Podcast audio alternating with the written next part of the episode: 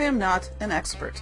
I've never published a book or taught a class, but I love quilting and I love talking about quilting. I make a lot of mistakes, but I like to think that sometimes I learn from them and get just a little bit better. If hearing about someone else's goofs and mess ups makes you feel better about yours, then I've done my job.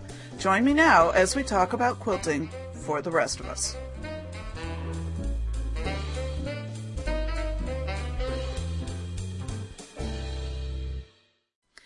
I'm Sandy and I'm a quilter, and welcome to episode 140, in which we had BDSI. And I'm recording this on Sunday, December 29th, 2013.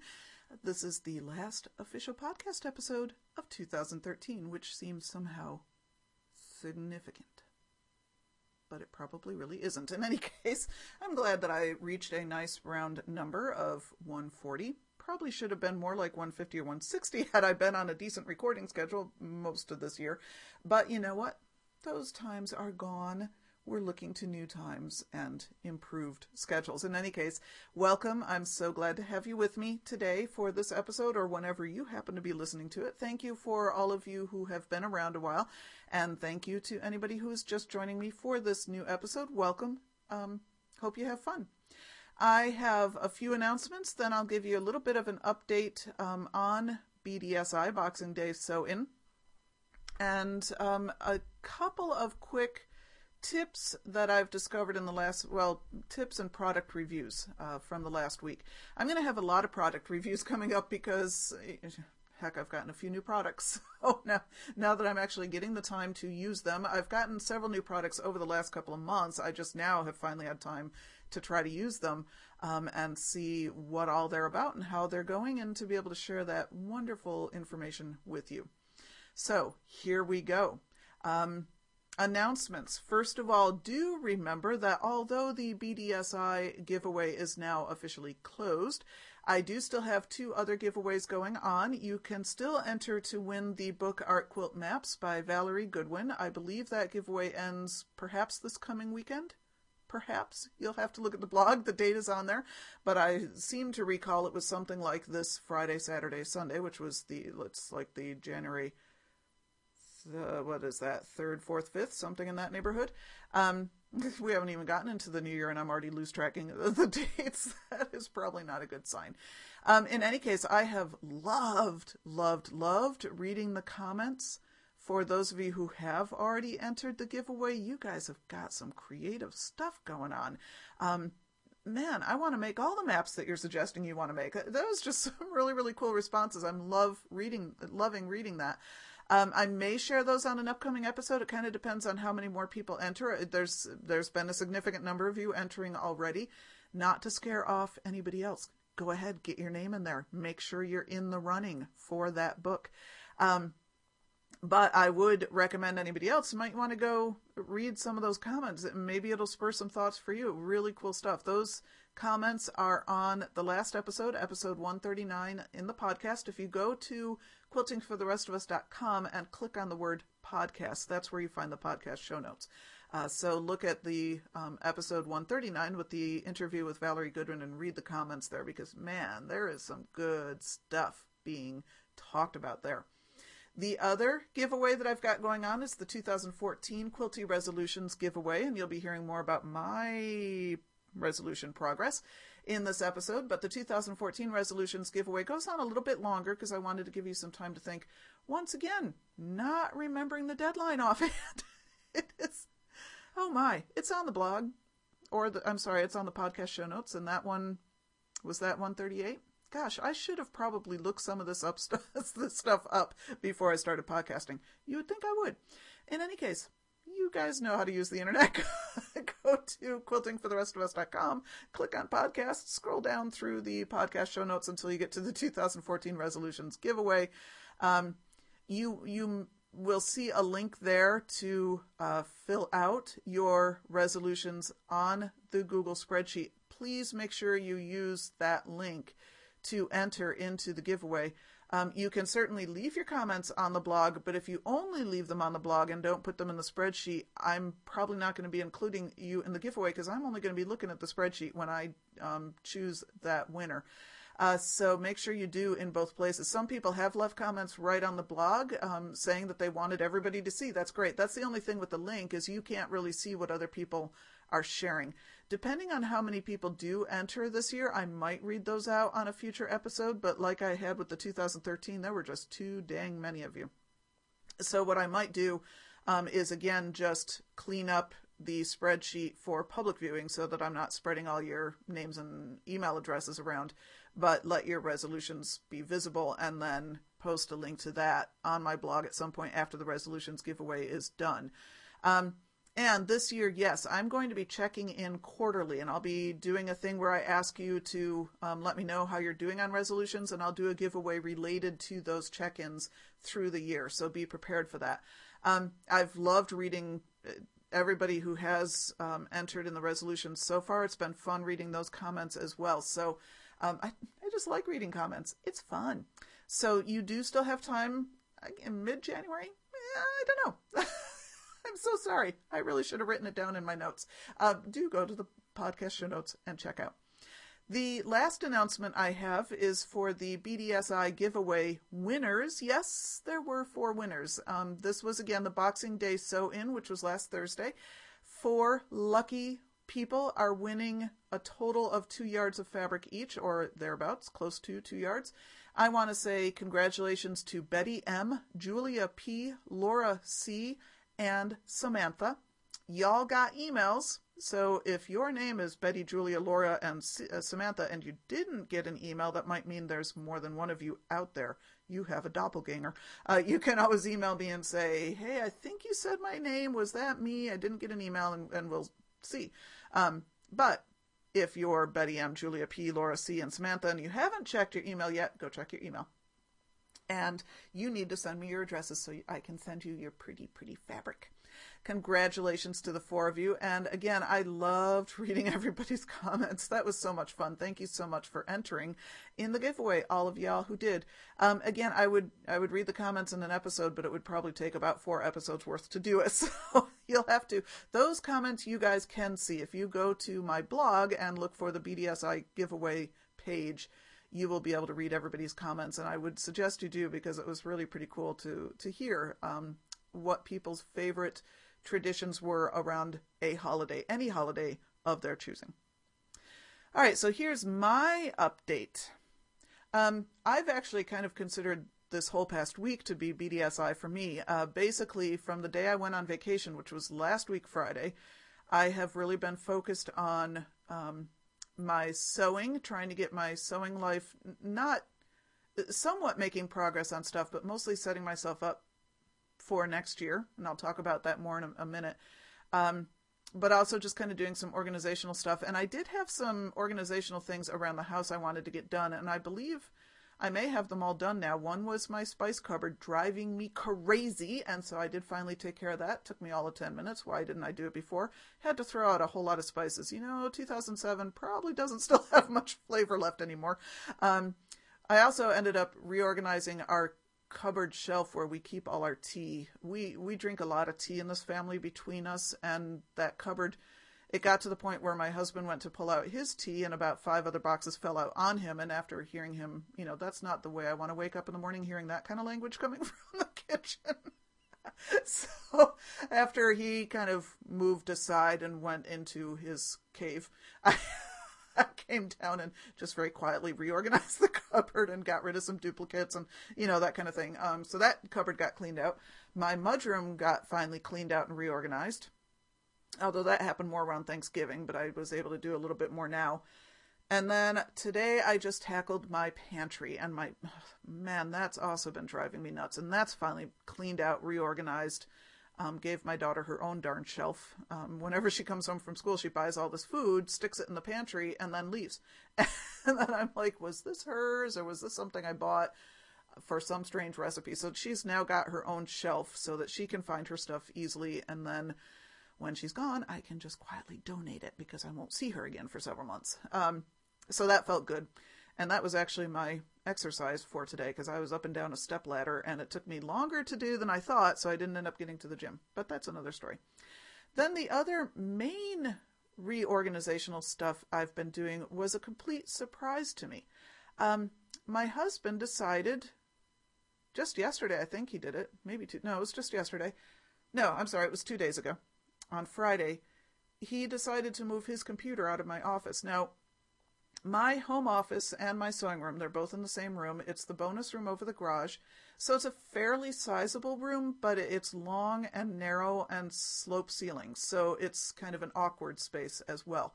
Um, but that's my home office. And as you know, I work from home full time. So I'm in this room eight, ten hours a day. I need a very workable office setup. And um, then when we first moved in the house and the kids were still here, my husband had his computer, my kids had their computer, and then all my sewing stuff. So the room had a preponderance of electronics in here. And this was actually the room that saw the most action in the whole house. this is where everybody had tended to be all the time. Um, once the kids moved out, their computer disappeared and computer desk. Um, my husband's was still here. Now he only works from home.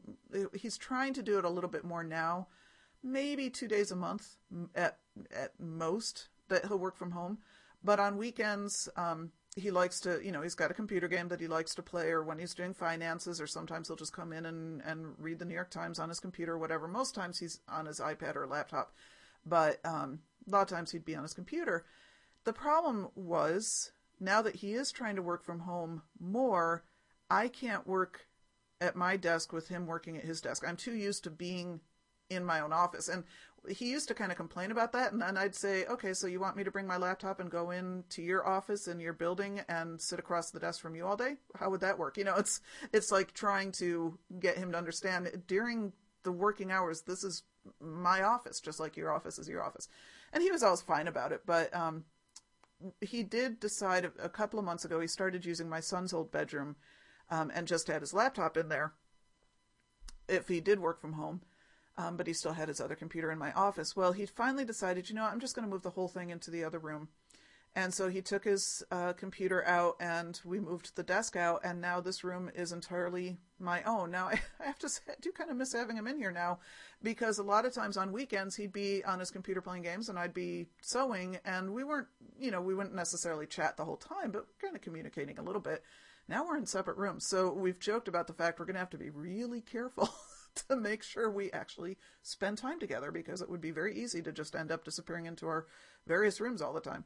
Um, but one of my 2014 goals in terms of my personal life is is working my schedule around so that I get during the weekdays anyway I get any sewing I feel in the mood to do or I'm um, you know trying to get done I get it done before he gets home from work so that we can spend the evenings more together so um, you know, it'll be fine. It's just a matter of getting used to it. But that means I've been moving my furniture around to see if I can, you know, what other kinds of layouts I can have.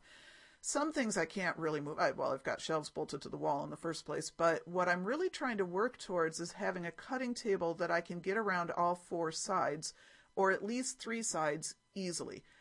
Where my cutting table has always been, I could really only get to one side, and maybe I could kind of ease my way around one corner if I moved a couple things, and then I could stand in a different direction if I was trying not to move whatever I was cutting. Um, but it really was not, you know, I, I couldn't get all the way around it. And if I wanted to use my cutting table for basting or whatever, I'd have to move all sorts of stuff and then haul it out from the wall. The cutting table I have is one of the Joann's ones that's, um, it doesn't have the shelves in the middle, it's just the legs that then come up on either side. It is permanently up. I never drop it down but it's warped. This is now my second one of these tables, and they do eventually warp. Um, and so there's kind of a ridge where it doesn't sit quite level, so it makes your cutting probably a little less than accurate. At least that's my story, and I'm sticking to it. Uh, what I would love and what I've dearly wanted for several years is a permanent, standing, solid surface cutting table and I have been eyeing what Tanisha of Crafty Garden Mom podcast did, um, which I've also seen on Pinterest and, and on other blogs, using some bookshelves from Target and then getting a piece cut from a piece of um, melamine or something cut from Lowe's to fit the top and just bolting it all together. So you've got a solid surface cutting table as well as all that extra storage. And man, I've been drooling over that. Um, now, her cutting table surface area is the same size as my cutting table surface area. So in that regard, I know it would fit fine if I did that setup. Um, what I don't know is whether I will be able to put it in such a way that I could access all four sides, or whether I would still have to have it against a wall. So what I've done is kind of moved my furniture around and put my cutting table where I think I would have a cutting table permanently moved away from the, fall, the wall, just to live with it for a little while to see if it works, or whether I'm always kind of bumping into things as I'm trying to move around so that's kind of where I'm at. But as I was moving all of that furniture around today, of course, I was uncovering carpet that had not seen the light of day for years. So I was also running a vacuum because a little bit of, you know, a little bit of dust going on. Um, strangely enough, not as much dog hair as I would have thought, but um, given that my dogs live in this room with me during the day. Um, but that felt good to get a vacuum cleaner in some of those spots and around the corners and actually, you know, kind of getting some baseboards that I haven't seen in a while and that kind of thing.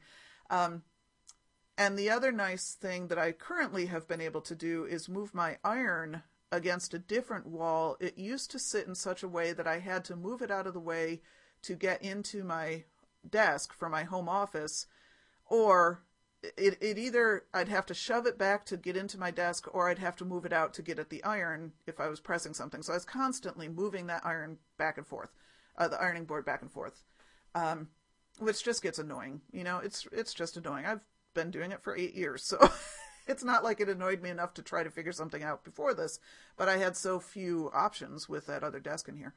Um, so now that is against a wall. I moved my sewing table so that I could have the um, ironing board in a different location. And now I can just walk into my desk and sit down and not be banging against the corner of the ironing board. It's so nice. And I was also able to move Spencer's bed, her little dog bed. Sam, the golden retriever, could care less about a bed. He's got a bed downstairs. He only sleeps in it sometimes. Spencer, Princess Doggy, on the other hand, is a bed dog. She loves her beds. I've got one, I think we've got three in the house for her now um, and one's in my home office. And it used to be across the room from my desk, um, but she really likes to be closer to me. So now I've, I'm able to have it right next to my desk um, because the ironing board's out of the way. So that's been nice to do. I really, I do need more shelving. So I really want to head in the direction of that set of bookshelves with the top on it. Um, but I'm not going to be doing it immediately. I really want to kind of live with this room as it is and figure out how I want to get it set up before I build something permanently that cannot be moved. Um, so, 2014 Quilty resolutions. I, I have actually made some progress, but not in terms of, you know, actually finishing any goals. And and if you recall, I talked about my goals on a previous episode. Um, none of them are really goals with specific numbers attached. You know, if I do this, it will be done. It's more, here's three areas I'm focusing on in 2014. The first is to use some of my craftsy classes. The second is to get more confident in, in um, machine quilting. And the third one is, is focusing more on using up my stash. Not that I'm really going to track it closely, but just being mindful of using stash whenever possible. Um, and so I've I've made some progress and set myself up for success. So let me talk a little bit about craftsy classes first. I did post on my blog just yesterday, kind of my um, as I refer to it. Uh, you know, this is my come to Jesus meeting with myself about okay, here's all my craftsy classes. I listed all of the classes I owned and I categorized them in terms. Of, I started out first with the ones I've already completed and then um, categories I have mostly quilting, but I've got a couple in spinning and then a few cooking classes. And I know some of you were a bit shocked to see, even though you know I'm a fan of Craftsy, some of you were shocked to see the number of classes. Let me give you some background. First of all, note that's almost two years worth. Okay, those aren't just the last six months. That's I've been with Craftsy almost since they launched. Um, and so I really, I have some of their original classes. So it's almost two years worth of classes. Secondly, note that I did start out with all the classes I have actually finished. There, there's a lot of them. I've finished a lot of them. Um, but here's my personality type that might help explain some of this. Uh, Frances in Off Kilter Quilt podcast was talking about Myers Briggs a few weeks ago, and um, in a an episode a few weeks ago, and um, I've had to do a lot of work with Myers Briggs. People in the ministry a lot of times do that, and I've found it very, very useful um, in in working out particularly uh, interpersonal um, connections and how to successfully compensate for the fact that I'm a severe introvert and a very extroverted profession. You know, how do I know where my weak spots are going to be and try to strengthen those up and come up with techniques, all that kind of stuff.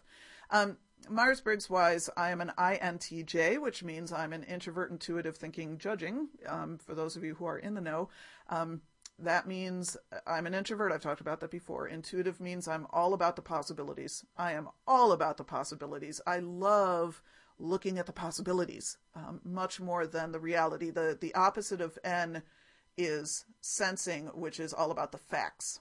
Um, those are people who like to know the facts. They're comfortable with facts. N's or intuitives are much more about the possibilities, and so that can explain something about the number of uh, classes I have thinking rather than feeling. That's an FT thing. Thinking, I lead with my head. I like knowledge. I like to know things. And then J, judging versus P, perceiving. Um, judging, it, it's not being judgmental. It has to do with decision making. I I like having decisions made. I am much more comfortable and settled when a decision is made than I am when it's still open ended. P's, perceiving folks, tend to like to keep their options open. Um, those are very, very, very simplistic descriptions of those four categories. Um, but there's 16 different personality types based on those four categories. And anyway, so that means I'm all about possibilities and I'm all about knowledge. Read. I enjoy taking classes. The second thing that kind of plays into this, this is just kind of funny to me when I learned this. I've also done some work with Enneagrams. Not a lot. Enneagram is E N N E A G R A M.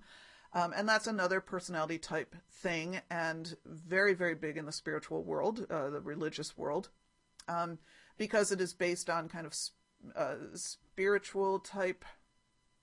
I don't even know how to describe it. I'm I'm not as familiar with Enneagram as I am with uh, with Myers Briggs. I haven't done as much with it, but I did do some back in the day when I was first starting out, and I don't even remember what my personality type is called, although it probably depends on whose version of Enneagram stuff you're doing because they all tend to name it differently. Um, observer something, if I recall. But one of the things it, it what Enneagram does is it talks about your weaknesses and it puts them in terms of the seven deadly sins, which is actually kind of cool. Um, but the sin that I am most that I would tend more most towards is gluttony, and specifically it said, I am a glutton for knowledge. Um, and it described, I remember reading this whole description when I went to one of these workshops. That was like, oh my word. You know, it was, you tend to have bookshelves that are like groaning with the weight of the books that are on them. You know, you're you're if you're gonna go hungry to buy books, that's what you're gonna do. And and at the time that I was doing this, we didn't have two dimes to rub together, but we would keep going to Barnes and Noble. You know, we're like we'll, we'll buy books. We don't care. We'll eat peanut butter and we'll buy books. Um, it, you know, that's you just constantly looking for more and more knowledge and. That's very much true. I love taking classes. I've talked, I think, on this podcast before about the Great Courses series, which is a series of DVDs by um, professors in various colleges. I've got several of the great courses stuff, and I go through, I use this stuff. Um, so I love learning. Oh my word, I love learning. And so that's part of why I have all these craftsy classes. The second thing that plays into it, though, is that um, when I don't have time or energy to quilt, I am going to tend, that's when I'm going to tend to buy a class or read, uh, buy a book or buy a magazine because it's sort of quilting vicariously when I can't sit up straight at a sewing machine because I am just fried, you know. So I, have I've noticed this trend of myself. When do I tend to pick up those craftsy classes? It's when I'm really really busy or really really exhausted and just can't sew. That's when I'm going to tend to pick up more of those classes. So I don't feel at all guilty about the number of classes I have. I don't feel bad. I'm not embarrassed about it. This is just who I am. And I love Craftsy. It is a great, great platform even all those classes that I list as finished, there's several of them I keep going back to and watching lessons again or saying now what was that part that she talked about and I'll I'll go in and that's the wonderful thing about the platform is you can pretty easily fine tune or hone in on that one part of that one lesson that you remember something from that you want to go back and review again later. Um, so what I did when I was thinking through how do I keep myself accountable for making progress in my craftsy classes put it on the blog. So I'm going to be putting on the blog. I did that first one, and I'm going to do about once a month. I'm going to update progress. Here's the classes I'm working on. Here's what I've finished. Here's you know projects I'm doing or whatever. And through that, you will also you know be able to see what kinds of classes are out there. If you're thinking about doing one, and you want to read what my experience with that class has been, you'll be able to do it. In fact, a couple of folks on Twitter have given me permission. They said you should own all the Craftsy classes you want because you are doing research for your listeners. I was like, yes, thank you for telling me that. So that's that's my story. Um, so the two I'm working on right now is um, Wendy Butler Berns machine quilting, which is probably one of the earliest Craftsy class that was available on the platform. I have owned it forever. I got partway through it and got stopped. And that's why I never got finished. And why did I get stopped? When I sat and thought through what classes have I had around for a while that I, you know, started and didn't finish, why didn't I finish them? For both of these classes that I'm talking about now, it was the same reason. I ran out of a supply. I ran out of quilt sandwiches I could use for practicing my machine quilting. And so that kind of was a stopper for me to keep going with Wendy Butler Berns class.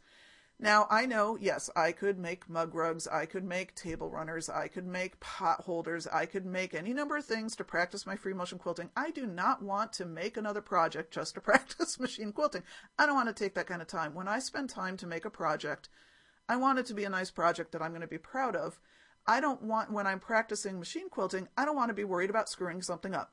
So this is why I stick to my practice quilt sandwiches to practice my machine quilting.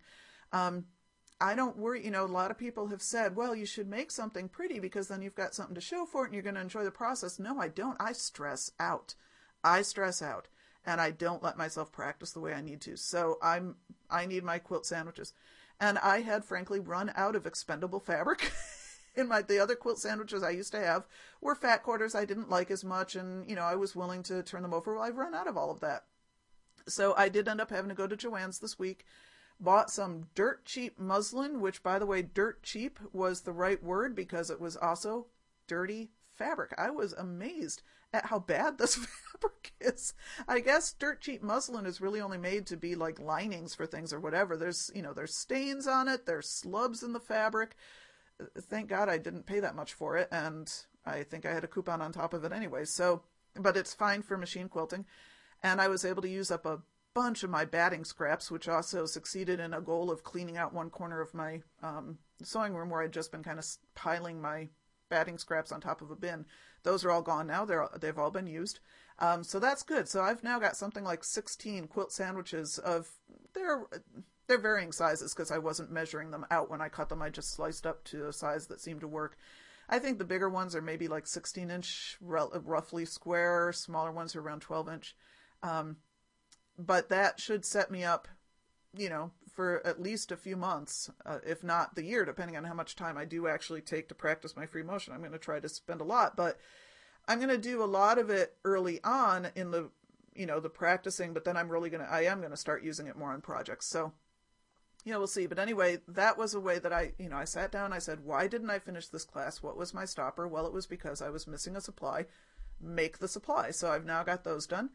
Um, the other class that I've owned for freaking ever and got partway through and got stopped was Carol Ann Waugh's Stupendous Stitching Craftsy class, which actually Nitty AJ of the Quilting Pot and I, I believe, started it at about the same time. She finished hers almost immediately, though, and she's got pictures on her blog. If you go back to her blog and look for Stupendous Stitching, you'll see her project, and it was beautiful. Turned out very nicely, AJ. Um, I just got stopped. And it was because, again, when I sat down, okay, why didn't I finish that class? Well, it was because I started out doing the Stitch Bible, which is um, you create pages with all the decorative stitches on your machine so that you have reference of what your machine can do. Um, and originally, when I first started doing the class, I was like, ah, I don't want to do that. And I thought, no, it's actually a really good idea. I should. And so I started doing it. Well, I ran out of pages because you have to have um, fabric fused to interface, a stabilizer, in order to make to do these stitch pages, um, stitch Bible pages. I had just run out of prepared pages, and that was my stopper. And so this week I made enough pages. I think I've got enough pages made now to finish my stitch Bible. And so I'll be able to just work on that and move on. So that was just a matter of, you know, again, organizing myself, sitting down, looking at the list of classes, um, figuring out why didn't I finish you know, are there certain classes that I didn't finish just because of a reason like that? You know, is that something I can take care of? So those are the two I'm going to be working on finishing in January. Um, I don't. I have no doubt that I'll finish Wendy Butler Berns. I'm already halfway through it, and now that I've got more um, machine quilting sandwiches, I'll probably be done with that with like within another week. Um, not that I will have mastered every one of her designs, but I will have practiced and become familiar enough with each of her designs to be able to say, okay, I'm, I'm ready to move on but I know these designs. I'm going to keep the um, the practice sheets for reference. Uh, my machine, uh, my practice quilt sandwiches for reference later when I'm looking for design ideas. Okay, well here's some that I got out of that class. Um, Carol Ann Wallace, I'm I'm sure I'll have the Stitch Bible done. I'm not as positive I will actually get the stupendous stitching project, the art project, done by the end of January. I I could. I'm certainly going to shoot for that, but the project itself is a little bit more um, involved and will require a little bit more thought and and so there's times where I might come to pause points or whatever. Um, but I'm you know I'm going to shoot for having it done by the end of January, but I'm not positive I will get the whole thing done. I at least want to get the Stitch Bible done. So I will be doing a monthly update on my blog as to what I'm working on, what I've finished, you know, my experience with the classes, that kind of thing. Now, here's what I'm not going to put myself in the position of saying, "Oh, I'm absolutely not buying any more until I have so many finished or whatever," because first of all, they they put them on sale periodically. And what I have learned, there was one time that a class came on sale that I thought, well, I won't get it this time because, you know, I'm it's just something I've kind of thought about. I'm sure it'll come on sale again. Well, then a few weeks later, I decided I was working on something and I thought, oh, that's right, they had a class for that. I'd really like to go. And of course, it wasn't on sale anymore. I think that was the one time I paid full price for a craftsy class because I really wanted to look at what that technique was. Um, so now I've learned if there's a class I'm considering and it goes on 50% off, I, I buy it because then you own it. Then you've got it. Um, now, my second goal, so that's my craftsy classes goal. My second goal to become more comfortable in machine quilting, that is being answered partly by going through the craftsy classes and partly by making the quilt sandwiches mentioned above. And I am going to be trying to do as much as I can that 15 minutes of practice a day. You know, as much as I can. I may not get to that every day, but if I've got a goal of doing it every day, that means I'll get to it at least a few days a week. Um, and I've actually worked some calendar stuff out so I can do that, but I'll be talking more about calendars in a minute. And my third goal for 2014 using up stash, I have actually started working on that by doing the Hunter Star, which I'll be talking about more later, but that is fully a stash project. And I've also decided I'm going to be practicing some free motion quilting on some of my hand dyed pieces, doing kind of abstract quilting on them. Um, and I might be doing some small projects, you know, using up charm squares and such for things, and that'll also give me more machine quilting practice and use more stash. So I'm I'm laying plans for how I'm going to achieve my goals in 2014. Um, that's kind of the phase I'm in right now. The other things I got done over the last week is I did get Scrapitude Step 1 finally done. Hurrah! I am about halfway through step two. Step two is a little more involved, so it's taking me a little bit longer. And then I ended up moving furniture in the middle of all that. so I do hope to get back to that this afternoon, um, maybe a little bit tomorrow, although my side of the family is coming over for our Christmas celebration tomorrow afternoon. Um, so I'm not going to get a lot of time, if any, in tomorrow. But um, certainly I still have Tuesday and Wednesday um, home, so I'll get I'm definitely going to get done with step two, hoping to get done with step three as well. I made a little dress for Africa, as the term, I don't know ours are going to Africa, but the phrase little dresses for Africa generally means something to somebody. Um, you can look on my blog.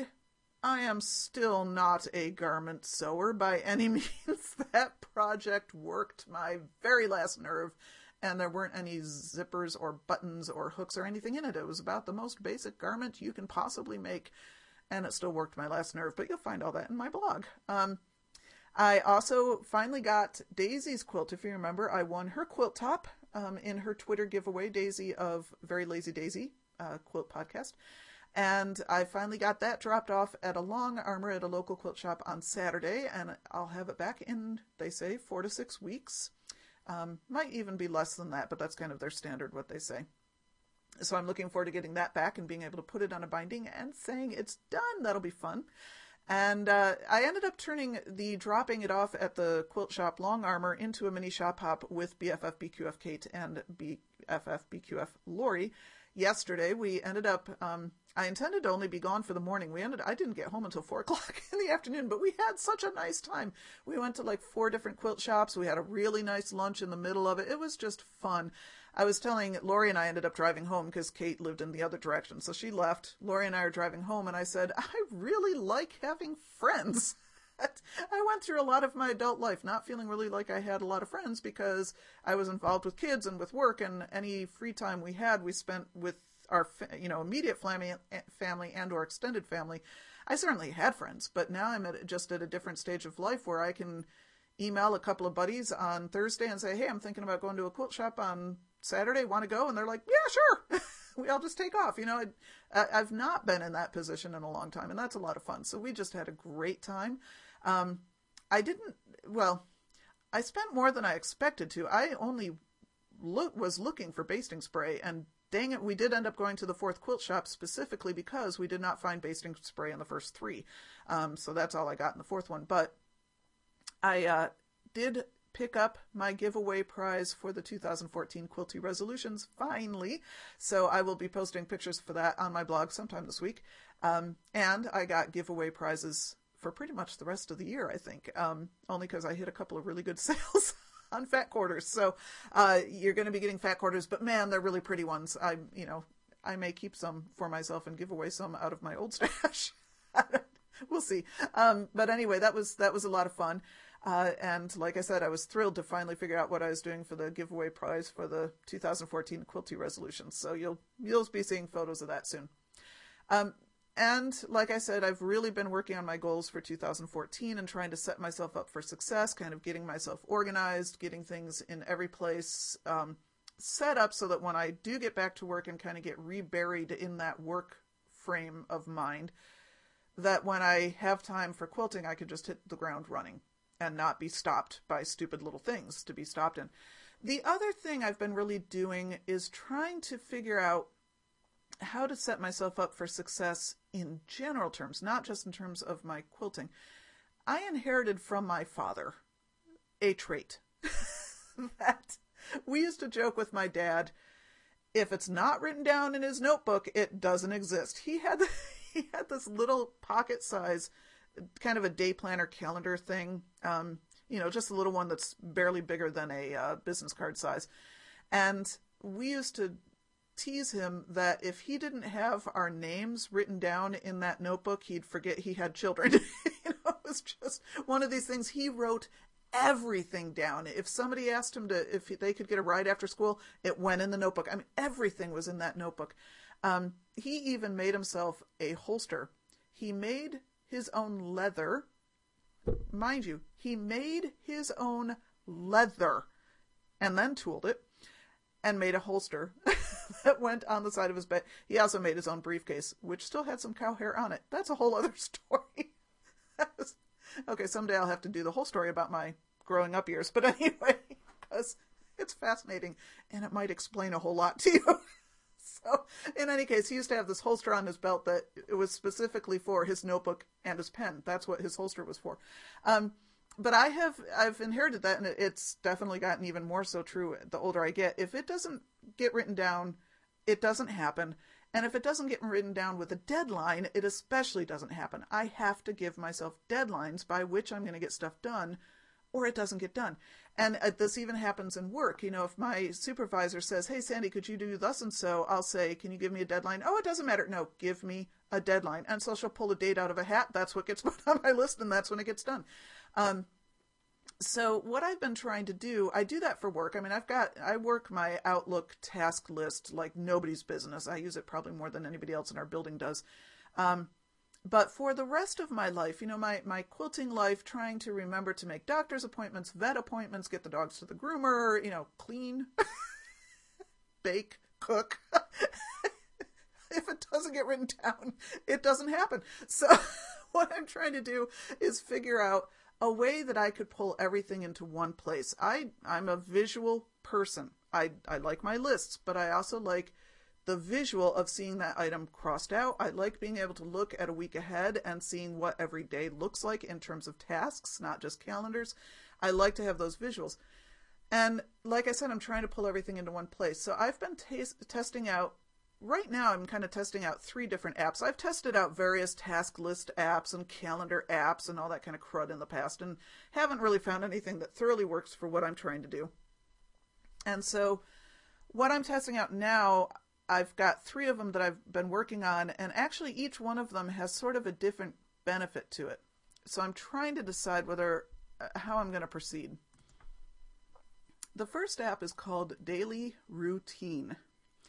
And it's pretty strictly a calendar app, which is why it's not going to work for me totally in terms of everything I need. But what I like about it is it's this is where the visual Sandy comes in. It's color coded. So you set up activities and then you put your activities into routines.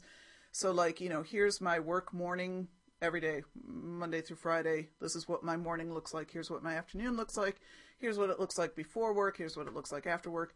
Um, and what I have found that helpful for is as I'm looking at my overall schedule, one of the things I'm really working on is the fact that I am so exhausted at the end of every work day. And I know that means I'm not taking enough breaks during the day. That's one of those kind of counterintuitive things that, the harder you work, the less effective a worker you actually are. And if you can take little mental breaks during the day, you tend to come back to your tasks a little more fresh and you're not as exhausted at the end of the day. And so i have really been working on okay, I need to remind myself to take a break, you know, in the morning for five minutes. It doesn't have to be a long break, but I need to get up, I need to move around, get the blood moving again, stretch, you know, that kind of thing. I need to do it during the afternoon. And so I've been using daily routine to help me lay out what would my day look like if I built these kind of breaks into my day.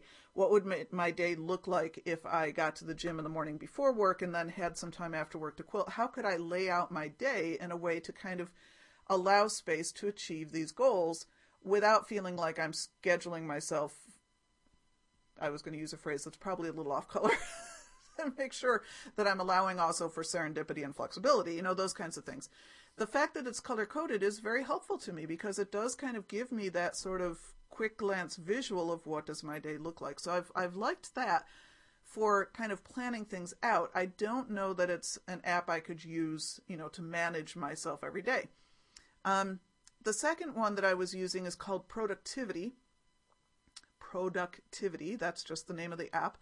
And that one has been great as a way to think through goals and action items that I would need to achieve those goals, setting my priorities, etc. It's got a great set of questions to work through to help you figure all that stuff out. Um, and then supposedly it does become your task list and sort of a calendar thing, sort of, but it's not enough. And the task list was a bit uneven. Some things were showing up, other things weren't. It was kind of weird, um, which I would have thought was just my own learning curve, but I saw in comments from a couple of other people in the help forums that other people were having the same problem that some task list, you know, some of your action items you would have to do to achieve certain goals were disappearing from into wherever. Um, so I loved that app on the the evening I sat to kind of think through okay what are my goals? What do I have to do to achieve those goals? How can I break those down into action steps you know that I can schedule out over the next several months that kind of thing. Um, but again, it didn't really integrate with my task list or my calendar in the way that I need it to. So just last night, maybe, or it might have been this morning, I found a third app that now I'm testing out, which has a heck of a learning curve. Heck of a learning curve because it's very feature rich. Um, but because it's feature rich, I think it might actually be everything I need. But I need a little more time with it to figure out if I can learn how to use it. It's called Life Topics L I F E T O P I X, all one word, capital L, capital T. Um, it's a calendar. It's a task list. It's a thing where you can set, it doesn't set you through a process of goals, but you can categorize things as such. So what I'm thinking I'm seeing is that um, I'll, I'll kind of use all three of these in tandem, but LifeTopix is the one I might actually use every day. Um, again, I I haven't used it enough to be able to speak really knowledgeably about it, but it does integrate with my Outlook calendar, with my um, app calendars. it actually pulled some of those those task lists in productivity that weren't showing up in productivity. They did show up in LifeTopix. It kind of pulls all of your information from all of these other apps and puts it all in one place. It also has contacts. It has ways to shoot people emails directly out of it. It has ways to do events and set up events and attach notes and shopping lists to all your different things. It really looks like once I learn how to work this thing, this could be what much more what I've looked for in terms of one app I can use that will help me keep everything kind of in one umbrella um, program. And again, because I have task lists for work, but I also have task lists for home, how do I integrate those two things so I don't say on the same day I've got a boatload of stuff I got to get done for work. Oh, and by the way, I'm also saying here's a boatload of stuff I need to get done for home. That's not going to happen. So can I have one place where I can kind of look at everything all at once? And I have tried putting some of my personal stuff in my work email or my work Outlook, but you know, anybody could look at the, well, not anybody, but anybody in the computer center could look at that if they wanted to at any time. And I just get a little hinky about, you know, I don't really want my women doctor appointments showing up if somebody's poking around in my email. Um, so anyway, that's kind of where I'm at. Those and some folks on Twitter, as I was talking about this, were asking what apps I was looking at. So it's daily routine, productivity, and LifeTopix. If you're looking for something like this, those are three apps you might want to check out. Um, a couple of quick uh, other things. I have two tips. Well, one's not really a tip. I found a new podcast that I've really been enjoying. It has nothing to do with quilting. It's called Old Time Radio Mysteries. And it is indeed all those old radio serial mystery shows that, you know, people used to gather around their radios to hear. Um, and it's available by podcast for free. And it, it's just, it's been really fun. I've only listened to three or four, but man, they are so, you know, over, they're melodramatic and overwrought and the music goes soaring up and then you hear the people pounding down the doors and everything and people strangled or making all sorts of horrific noises. I mean, it's just, it's been really fun. Um, which sounds really strange to talk about after somebody being strangled. But in any case, uh, Peter Lorre has starred in a couple of them, if you all remember or know who he is. Um, it's kind of cool to hear his voice coming out. And they actually also retain their original commercials. So you're getting a real slice of life back from, what, the 40s, whenever those were all in. So that's been a lot of fun. Um, the episodes are about a half hour each. Uh, so it's a nice, you know, very easily consumable chunk of time. So if you're into that kind of thing, I would suggest go search out old time radio mysteries. I'm not going to put a link to my on my podcast. You can just Google it. Um, but again, that's that's been a fun new find for me. Here is a tip. Um, as I was kind of sorting and organizing, I found some fabric that had just a couple of random pen marks on it. And I had read in the past, but I'd never had the opportunity to try this out, that you can use rubbing alcohol to remove pen marks. So I tried it out and lo and behold, it does actually work. I um, used a little bit of rubbing alcohol on a cotton ball and then just rubbed at the pen mark in the fabric. Uh, what I did find is you don't want to saturate the cotton ball. You don't want too much rubbing alcohol on there because then what happens is the although the ink starts to move, it then kind of migrates and it flows with the excess rubbing alcohol that you've now saturated the fabric with. So you don't want your cotton ball saturated, you just want it damp so that you can rub out the pen mark. And it seems to have removed it pretty completely. We'll find out, you know, once it gets washed, does it stay out and all that kind of thing. But it seemed to work really well. So if you've got pen marks on fabric, just remember rubbing alcohol seems to work. Finally, my big product review for this week is the Rapid Fire Hunter Star Ruler. If you remember, I did win this from the giveaway from um, Nitty AJ of the Quilting Pop Podcast. And uh, by the way, she does her podcast while driving, which is either really impressive or really scary. I don't really know which. Um, I keep expecting, you know, to hear breaking glass and screeching tires as I'm listening to her. But that being said, AJ, I have to say, it has been so much fun to have your voice back on the air. I've really been enjoying listening to your episodes again. So I'm really glad you figured out a way to work podcasting back into your rather insane schedule and I just trust you're being safe while you're driving. But I've I've really been enjoying listening to you again. Anyway, I won her giveaway and won the Rapid Fire Hunter Star Ruler by Deb Tucker, and it's uh, the one I have is the petite size. If you're wondering when you see the pictures um, on my blog, which they're not up there yet, but they will. Um, I had some red, well, some. I have a boatload of red, white, and black fabric left over from my niece's baby quilt, um, the one of the disappearing nine patches I made last month, and um, I decided, you know, it would be kind of fun to do another red, white, and black quilt with this hunter star. So I did it so that the background is the black and white, and then the hunter stars are the red. And man, that worked out. It's beautiful. I love that effect. Um, and this ruler was really, really easy to use. If you decide, I, I highly recommend it. I really do highly recommend it. Um, if you do decide you're going to buy it and own it, it does come with complete instructions in the ruler itself, but there is also a YouTube video where Deb Tucker walks you through the process of using it. Um, and she does it in a very organized, easy to understand way. I, I, her video is very well done. Um, I would suggest doing both because the YouTube video was a great visual, very helpful to help me see, you know, some of the stuff that's explained in print in the instructions was just easier to understand when you're seeing it, um, you know, visually as she's showing you how to do it. But there's also the YouTube video does not mention a couple of things that are in the written instructions. So you really want to watch the video and read the instructions. You want to do both. Um, it is relatively fast. Now, again, I was only doing a baby quilt size because I just kind of wanted to test out the um, ruler and not get myself into doing a whole full size or queen size quilt. For the baby size, I believe my center is something like 24 inches square total. Um, there's six inch finished blocks. I think it's four across, four down. So I think that's, you know, do the math. I think that's 24 inches square. Um, I'm going to be putting some borders on it. So I'm just doing like wall hanging slash baby quilt size. I haven't decided what I'm ultimately going to do with this thing yet. But um, it, that total without the borders, I haven't put the borders on yet, but just the center probably took me. Well, it might have taken me four or five hours altogether to do, but again, that's because I had to keep referring back to the YouTube video and the instructions.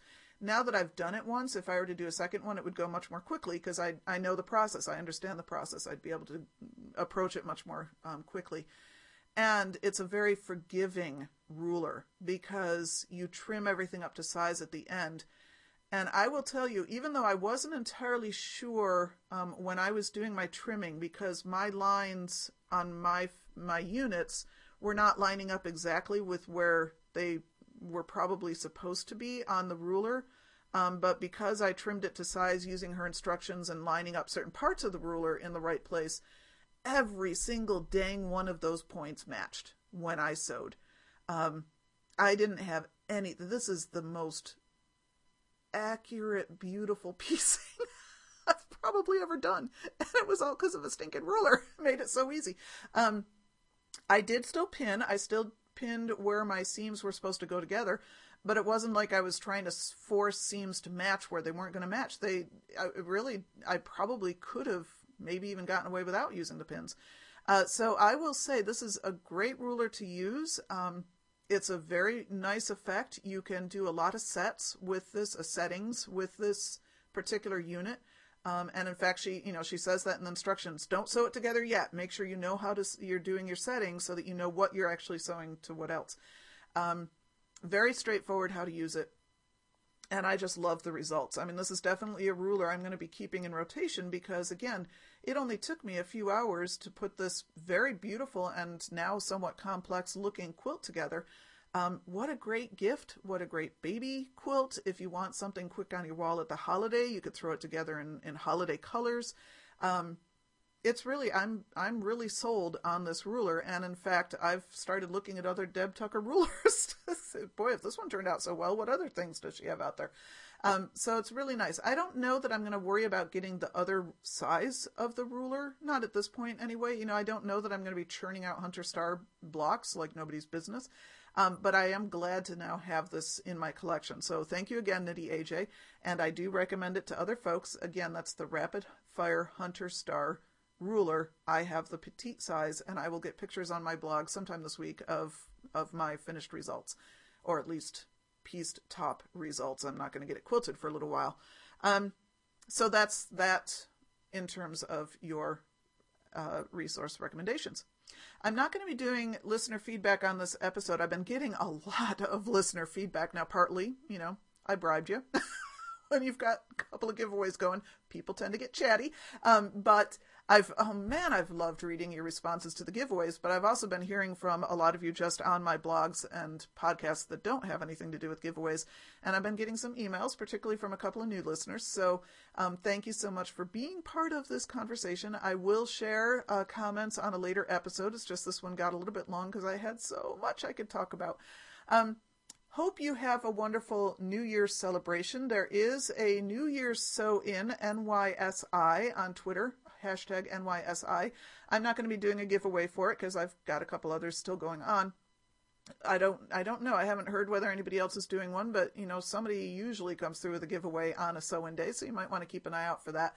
Otherwise, we'll all just be on Twitter. Um, I did also hear this morning there's another um, sew-in hashtag happening that's kind of going on all week called YESI, hashtag YESI for year end sew in for everybody who's doing that last push to try to get their you know UFOs done before the end of 2013. So that's another hashtag you can keep your eye on on Twitter. Um, that's it for this episode. You know how you can get a hold of me. You can email me at sandyquiltz at gmail.com. You can follow the blog. You can follow me on Twitter, Pinterest, Goodreads, Flickr, all sorts of other places. I'm Sandy Quiltz, Sandy with a Y, Quilts with a Z, in all of those places. You can like the Quilting for the Rest of Us group on Facebook, and you can join the Flickr group for Quilting for the Rest of Us and post all your pretty, pretty pictures there. Please do, because I do look at them, even if I don't comment. I do see them. And you can, of course, join the Quilting for the Rest of Us Kiva team and do good all over the world. And you can find links for all of those things at www.quiltingfortherestofus.com. And until next time, go get your quilty on. Quilting for the Rest of Us is dedicated to Shirley. Love you, Mom.